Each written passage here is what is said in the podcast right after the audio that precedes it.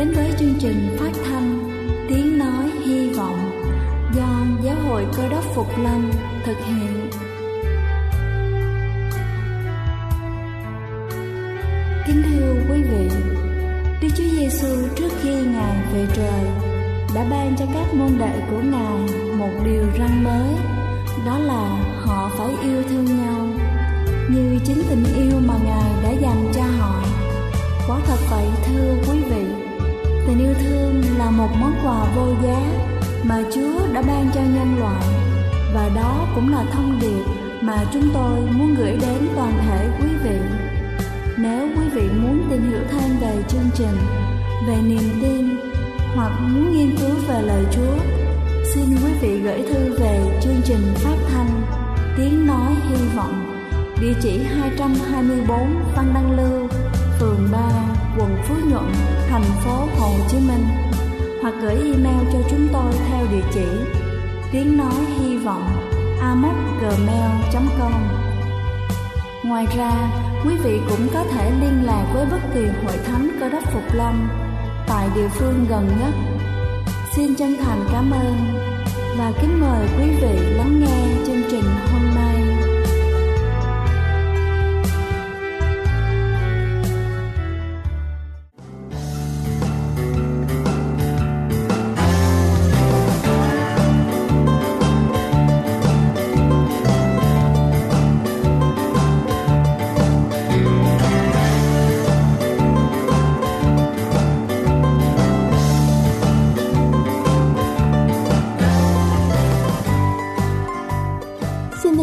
Chào quý vị khán giả đang theo dõi chương trình phát thanh tiếng nói hy vọng buổi sáng ngày hôm nay. Cầu xin ơn phước của Chúa tuôn tràn trên quý vị. Kính thưa quý vị, việc kết hợp với những món ăn khác nhau sẽ làm tăng thêm hương vị cho những món ăn. Nhưng bên cạnh đó, chúng ta cần phải hết sức thận trọng vì nếu không làm tốt, chúng sẽ gây hại đến sức khỏe của chúng ta. Và sau đây, tôi xin được trình bày về những cách kết hợp cần nên tránh để an toàn cho sức khỏe. Đầu tiên đó chính là thịt và phô mai. Cả hai đều giàu protein, nếu ăn chúng cùng một lúc, lượng protein trong cơ thể tăng lên, kéo theo tăng tải trọng protein trên gan không tốt cho sức khỏe. Các chuyên gia dinh dưỡng khuyến cáo không nên ăn thịt và phô mát cùng một lúc. Thứ hai đó chính là thực phẩm béo và protein, tránh ăn bơ, dầu với trứng, phô mát, thịt và cũng tránh ăn chất béo với bánh mì trắng. Cơ thể để tiêu hóa chất béo đòi hỏi nước mực được tiết ra từ gan và túi mật. Nếu chúng ta ăn thực phẩm béo với protein sẽ ngăn chặn sự tiết nước mật gây khó tiêu mỡ. Thứ ba đó chính là uống nước sau bữa ăn, tránh uống nước giữa và ngay sau khi bữa ăn vì có thể làm cản trở quá trình tiêu hóa thức ăn và là nguyên nhân gây đầy hơi. Nước cũng làm cho loãng dịch dạ dày tiêu hóa các thức ăn. Uống nước 10 phút trước khi ăn và nửa giờ sau khi ăn bữa của chúng ta.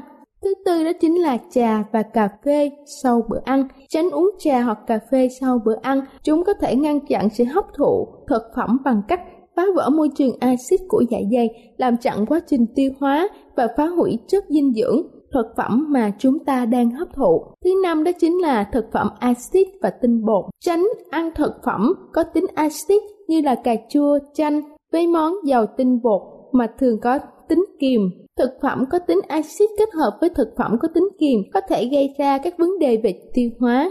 Tránh ăn cà chua với carbs và protein với tinh bột. Những thực phẩm này sẽ lên men trong dạ dày, dẫn đến khó tiêu hóa. Thứ sáu đó chính là ăn trái cây ngay sau bữa ăn. Ăn trái cây ngay sau bữa ăn không tốt cho dạ dày, dẫn đến khó tiêu và thải khí liên tục. Và cuối cùng đó chính là ăn thịt đỏ với thực phẩm giàu tinh bột, tránh ăn thịt đỏ cùng với thực phẩm chứa tinh bột như là gạo, khoai tây vì dễ dẫn đến khó tiêu hóa, nên ăn thịt đỏ, thịt gà và thịt trắng với ngũ cốc nguyên hạt thay vì ăn những thực phẩm giàu tinh bột. Kính thưa quý vị, tôi vừa trình bày xong những nhóm thực phẩm không nên kết hợp với nhau trong bữa ăn hàng ngày. Nếu thấy bài sức khỏe trên vô cùng hữu ích, xin hãy chia sẻ với những người xung quanh chúng ta. Điều đó thể hiện cách mà chúng ta quan tâm tới họ, từ đó chúng ta có thể xây dựng một cộng đồng sống khỏe mỗi ngày. Đây là chương trình phát thanh Tiếng Nói Hy Vọng do Giáo hội Cơ đốc Phục Lâm thực hiện.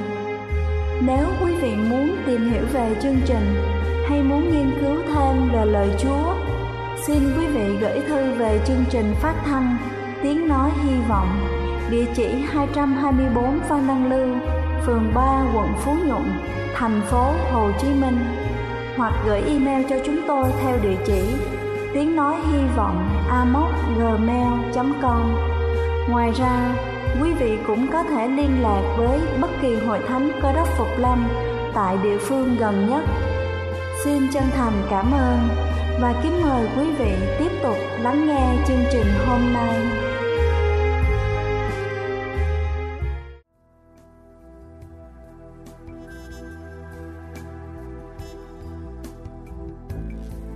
Quý vị, và giờ này trước khi chúng ta đến với phần sứ điệp ngày hôm nay với chủ đề Cách Chúa tái lâm, xin kính mời quý vị cùng lắng lòng để lắng nghe bản thánh nhạc tôn vinh sự cứu rỗi lạ lùng.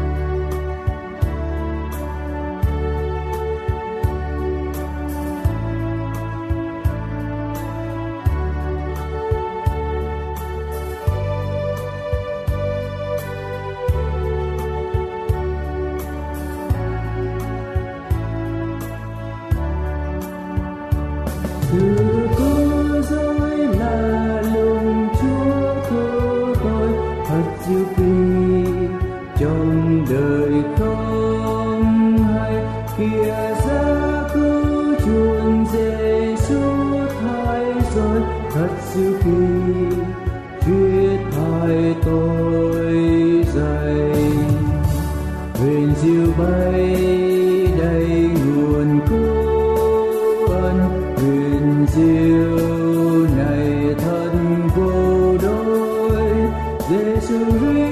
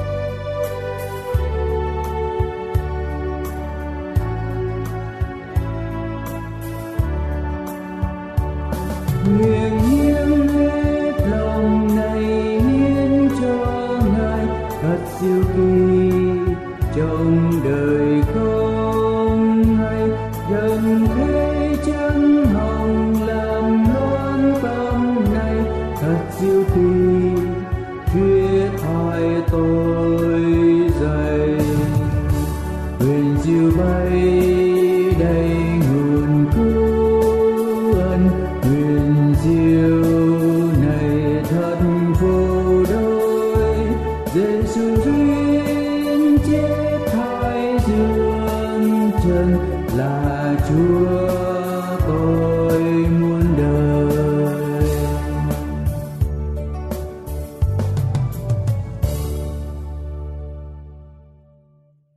chào quý ông bà và anh chị em thương mến. Khi chúng ta đọc trong tạp chí Thai, trong số ra ngày 26 tháng 11 năm 1965 Tạp chí này đã tường thuật một sự kiện lớn khiến mọi người chúng ta phải suy nghĩ. Có một chiếc cầu chì chỉ bằng chiếc hộp bánh đã bị cháy. Chúng ta biết là hậu quả khi mà cái cầu chì này bị cháy đó thì khắp cả một vùng rộng lớn hơn 80.000 dặm vuông trên vùng biên giới tại Hoa Kỳ và Canada, Bắc Mỹ đã chìm trong cảnh tối tăm. Tất cả dòng điện của toàn bộ khu vực này đã phải đi qua chiếc cầu chì kia. Và không có chiếc cầu chì quyết mạch, thì dòng điện không thể nào đến bất kỳ một điểm nào trong toàn bộ khu vực rộng lớn này. Đối với chúng ta, ngày nay cũng như vậy. Chúa giêsu đấng cứu thế chính là cửa, là cổng. Ngài giống như chiếc cầu chì đó và không ai trong chúng ta có thể đến được với đức chúa trời. Không ai trong chúng ta có thể đến với đức chúa cha mà không qua đức chúa giêsu đức chúa giêsu chính là tình yêu sáng tạo của đức chúa trời, là sức mạnh toàn năng của đức chúa trời.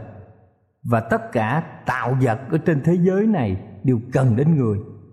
Không có chúa giêsu thì tất cả chúng ta phải ở trong cảnh tối tăm kính thưa quý ông bà chị em, sự tiến hóa trong hàng ngàn năm qua, đặc biệt về khía cạnh kỹ thuật, rất là khích lệ.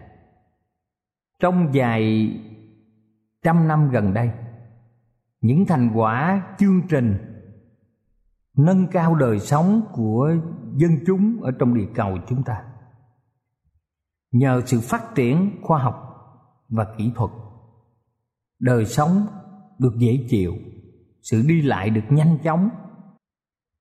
Các chi tiết phức tạp, chúng ta thấy như tiếng chảy của xăng dầu, tiếng rù rì của máy vi tính, rồi bản liệt kê của các phi hành gia đi vào trong không gian.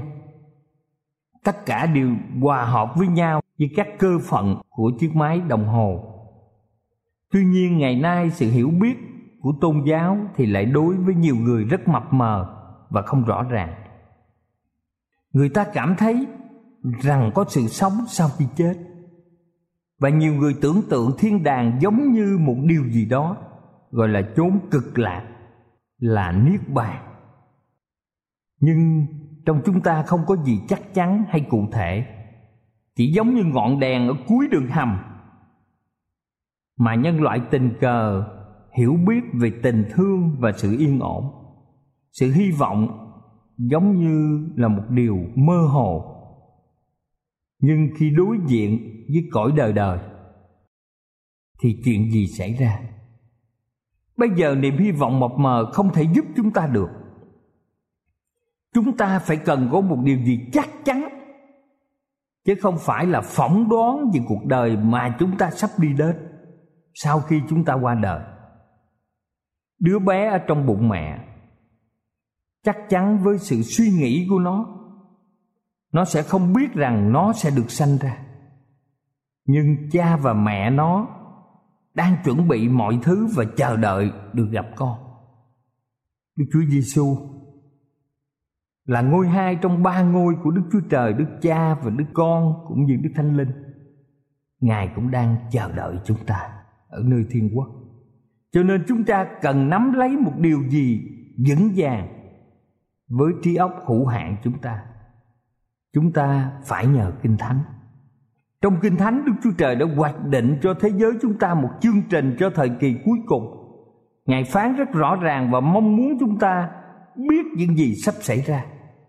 Phần lớn hình ảnh tốt đẹp, ngài muốn chúng ta thấy được ghi trong sách khải quyền và sách này cho thấy biến cố đưa nhân loại lên đến tột đỉnh trong khải quyền đoạn 14 câu 14 sứ đồ văn có viết tôi nhìn xem thấy một đám mây trắng có kẻ giống như một con người ngồi trên mây đầu đội mão triều thiên vàng tay cầm lưỡi liềm bén đây là hình ảnh của Đức Chúa Giêsu trở lại một cách vinh hiển, trở lại thế gian đã sẵn sàng cho mùa gặt.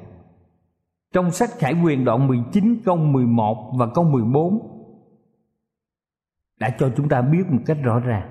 Bây giờ tôi thấy trời mở ra và có một con ngựa bạch hiện ra. Đấng cởi ngựa ấy gọi là đấng trung tín và chân thật.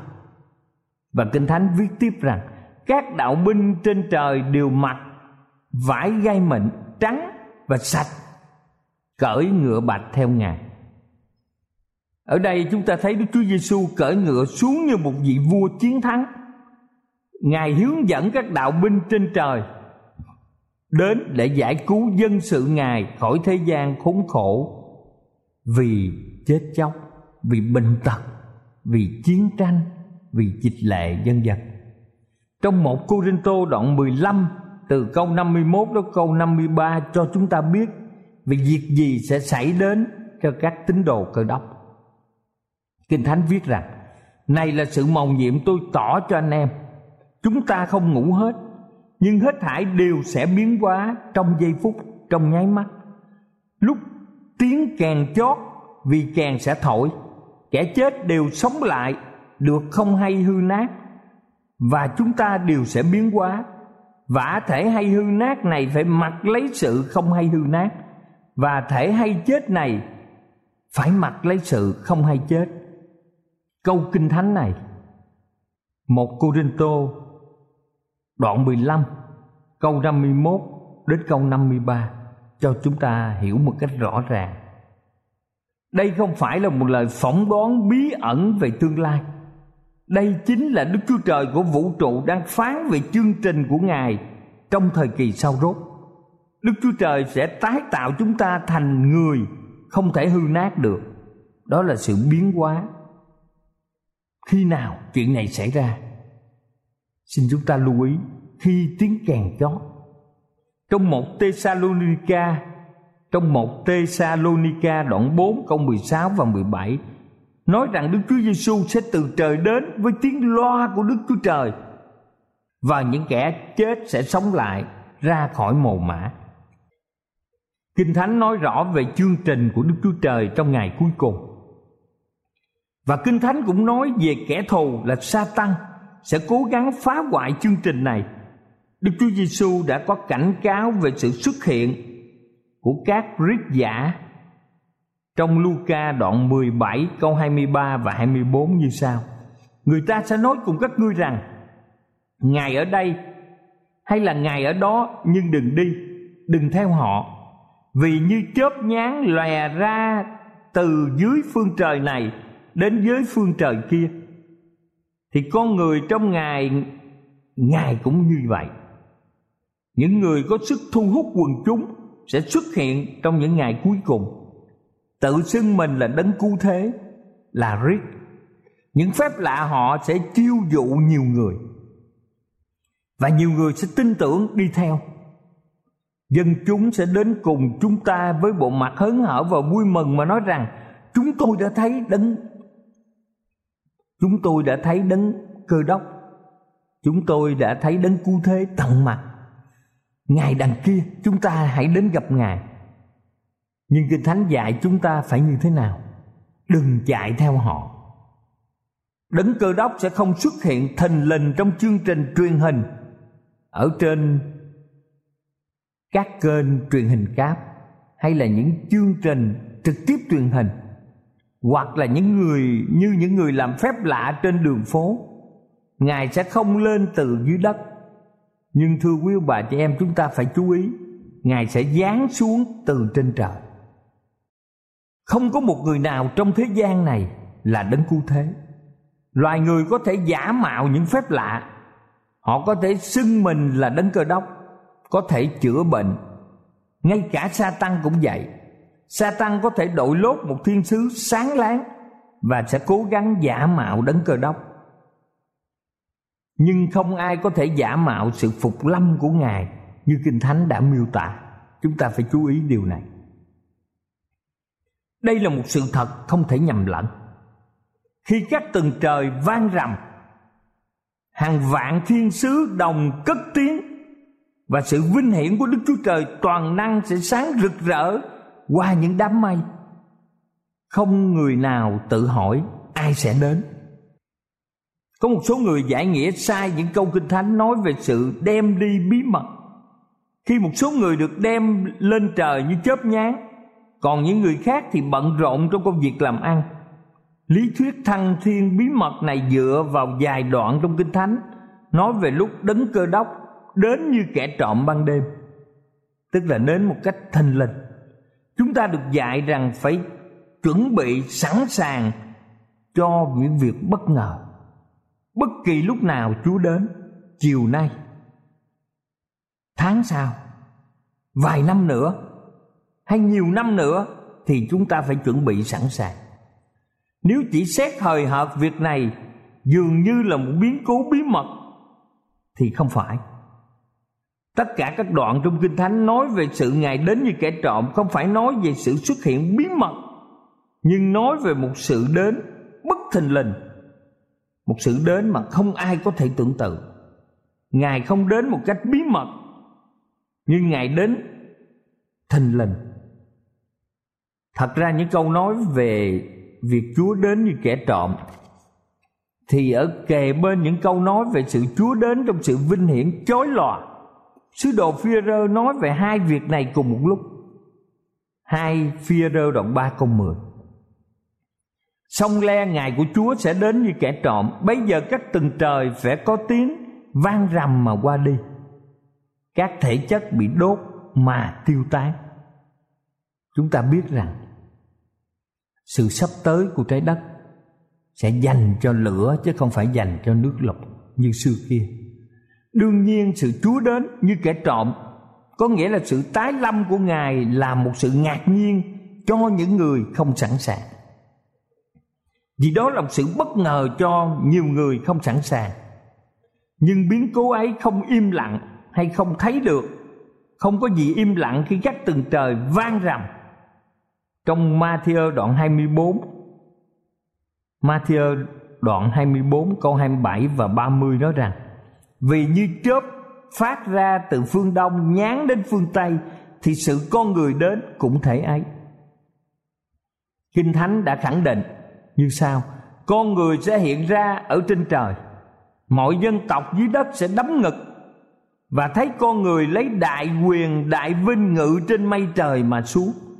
Biến cố vinh hiển này sẽ xảy ra một cách bất ngờ cho một số người nhưng ngài không đến một cách im lặng vô hình hay đến một cách bí mật. Đức chúa trời đã dạch ra rất cẩn thận chương trình cho thời kỳ cuối cùng. Trong kinh thánh, nhiều việc quan trọng sẽ xảy ra. Chúng ta là người có phước vì chúng ta đã nghe. Chúng ta được đọc. Và chúng ta giữ theo những điều mà kinh thánh chỉ dạy. Nhiều việc quan trọng như sau. Thứ nhất, chúng ta sẽ thấy có động đất mà trong khải quyền đoạn 6 câu 14 hoặc là khải quyền đoạn 16 câu 18 đến câu 20 có gì? Nhiều trận động đất lớn sẽ xảy ra. Thậm chí là chúng ta thấy trái đất chúng ta xoay như quyển sách cuốn tròn. Các núi và các đảo bị rời đi và cơn động đất lớn sẽ làm rung động cả hành tinh chúng ta. Rồi, chúng ta sẽ thấy điều gì nữa? Kế đó chúng ta thấy người công bình đã chết sẽ sống lại. Và Kinh Thánh trong một Thessalonica đoạn 4 câu 16 Cũng như gian đoạn 5 câu 28 và 29 ghi một cách rõ ràng, Những kẻ chết trong đấng Christ sẽ sống lại trước hết. Mọi người ngủ trong mồ mã sẽ nghe tiếng kèn của đấng cơ đốc Và họ sống lại. Họ được biến hóa để sống đời đời. Họ gặp Chúa trên không trung. Kế đó chúng ta thấy người công bình mà còn sống ở trên trái đất Sẽ được biến hóa. Trong một Thessalonica đoạn 4 câu 17 Nghĩa là những người công bình Đang còn sống trong thời kỳ mà Đức Chúa Giêsu tái lâm. Họ thấy Chúa từ trên trời giáng xuống, và những người công bình còn sống sẽ được cất lên với những người được sống lại. Họ sẽ lên cùng đấng cơ đốc là cứu chúa của họ. Kế đó điều gì xảy ra? Sự bất tử được ban cho chúng ta. Mà trong kinh thánh một Cô Đinh Tô đoạn 15 câu 53 có ghi lại một cách rõ ràng. Chúng ta biết rằng những người sống lại và những người còn sống sẽ được biến hóa.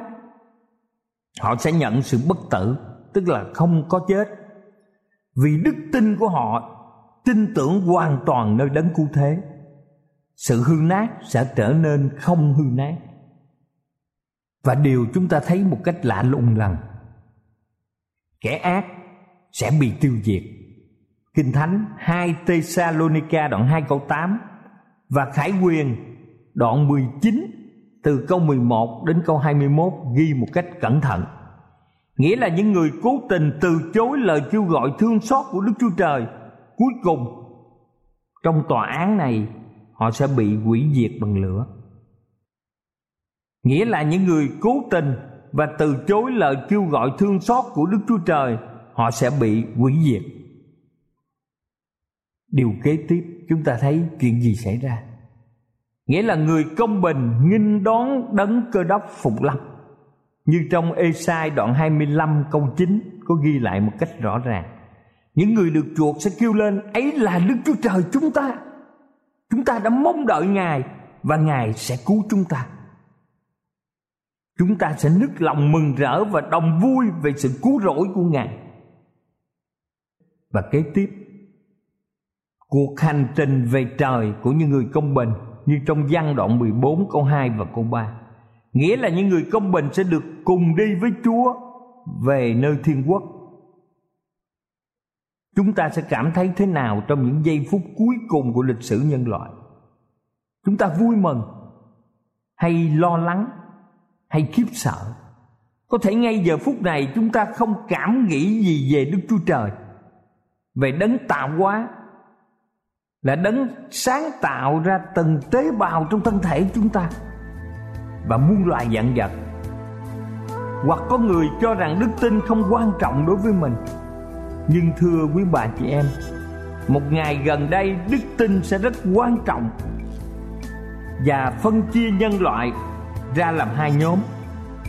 Một nhóm thấy rằng việc chúa tái lâm là sự bất ngờ và kinh khủng. Trong Khải quyền đoạn 6 từ câu 15 đến câu 17 nói rằng, Những người này sẽ đau đớn xin núi và đá rơi xuống trên họ.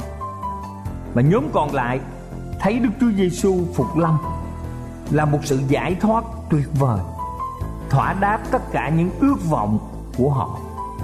Cho nên tôi kêu gọi quý ông bà chị em là người được phước Vì được nghe, được đọc và giữ theo những điều kinh thánh xin chúng ta hãy mở lòng mình và chấp nhận Chúa cùng đi với Ngài trong khi chờ đợi Đức Chúa Giêsu phục lâm.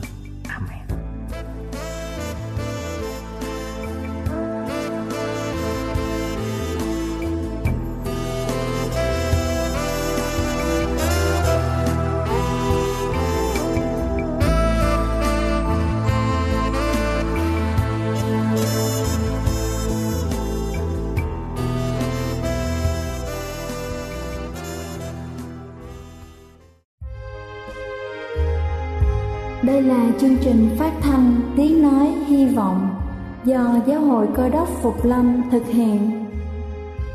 Nếu quý vị muốn tìm hiểu về chương trình hay muốn nghiên cứu thêm về lời Chúa, xin mời quý vị gửi thư về chương trình phát thanh Tiếng Nói Hy Vọng, địa chỉ 224 Văn Đăng Lưu, phường 3, quận Phú Nhuận, thành phố Hồ Chí Minh hoặc gửi email cho chúng tôi theo địa chỉ tiếng nói hy vọng amos@gmail.com Ngoài ra, quý vị cũng có thể liên lạc với bất kỳ hội thánh cơ đốc Phục Lâm tại địa phương gần nhất.